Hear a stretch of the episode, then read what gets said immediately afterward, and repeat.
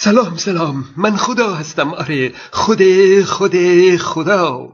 در اتم اجرام الکترون در اطراف هسته میچرخه. فضای خالی درون اتم که محل حرکت الکترون هست فضای زیادیه. در نظر بگیرید که این فضا به صفر برسه، یعنی الکترون به هسته اتم بچسبه، یعنی این بنای اتم فرو بریزه و همه در هسته اتم جمع بشن. او جرم اتم کم نشده، همون جرم هست ولی حجمش بسیار کم شده، یعنی حجم اتم به اندازه حجم هسته اتم رسیده. فکر میکنید اگر این اتفاق برای تمام اتم‌های کره زمین بیفته حجم خود زمین چقدر کم میشه؟ اگر فضای داخل اتم‌های کره زمین از بین برند و الکترون‌ها به هسته بچسبند، کره زمین به اندازه یک توپ پینگ پونگ میشه.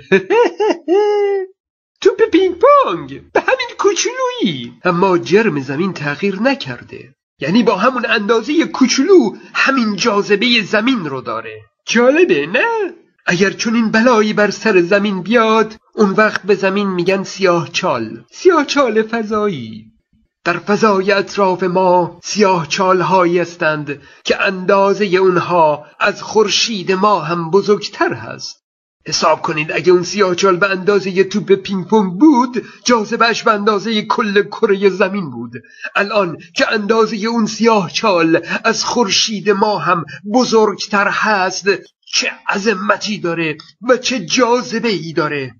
اونقدر جاذبه سیاهچال‌ها زیاده که تمام اجرام اطراف خودشون و حتی ستاره‌ها رو به سمت خودشون جذب می‌کنند.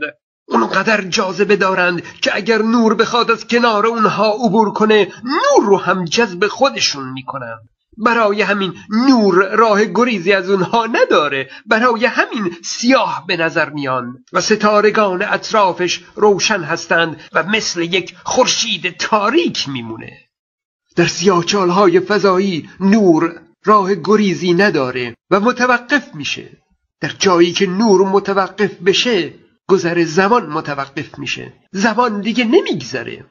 او برگردیم به اون مدل فضا و زمانی که داشتیم، میتونیم اینجور تصور کنیم که سیاهچالها اونقدر سنگین هستند، اونقدر فضای اطراف خودشون رو انحنا میدن که اجرام اطراف رو به شدت به سمت خودشون میکشن.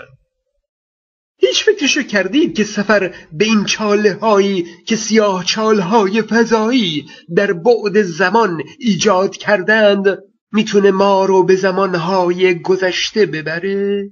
سفری در زمان. البته باید مواظب باشیم که به ته چاله نیفتیم، یعنی در جایی که زمان متوقفه، چون دیگه زمانی برای خروج از اون چاله نداریم، چون اصلا زمانی نداریم. زمان در اونجا متوقفه، یعنی امکان رسیدن به ته اون چاله وجود داره. فیسبوک من رو هم فراموش نکنید. من خدا هستم.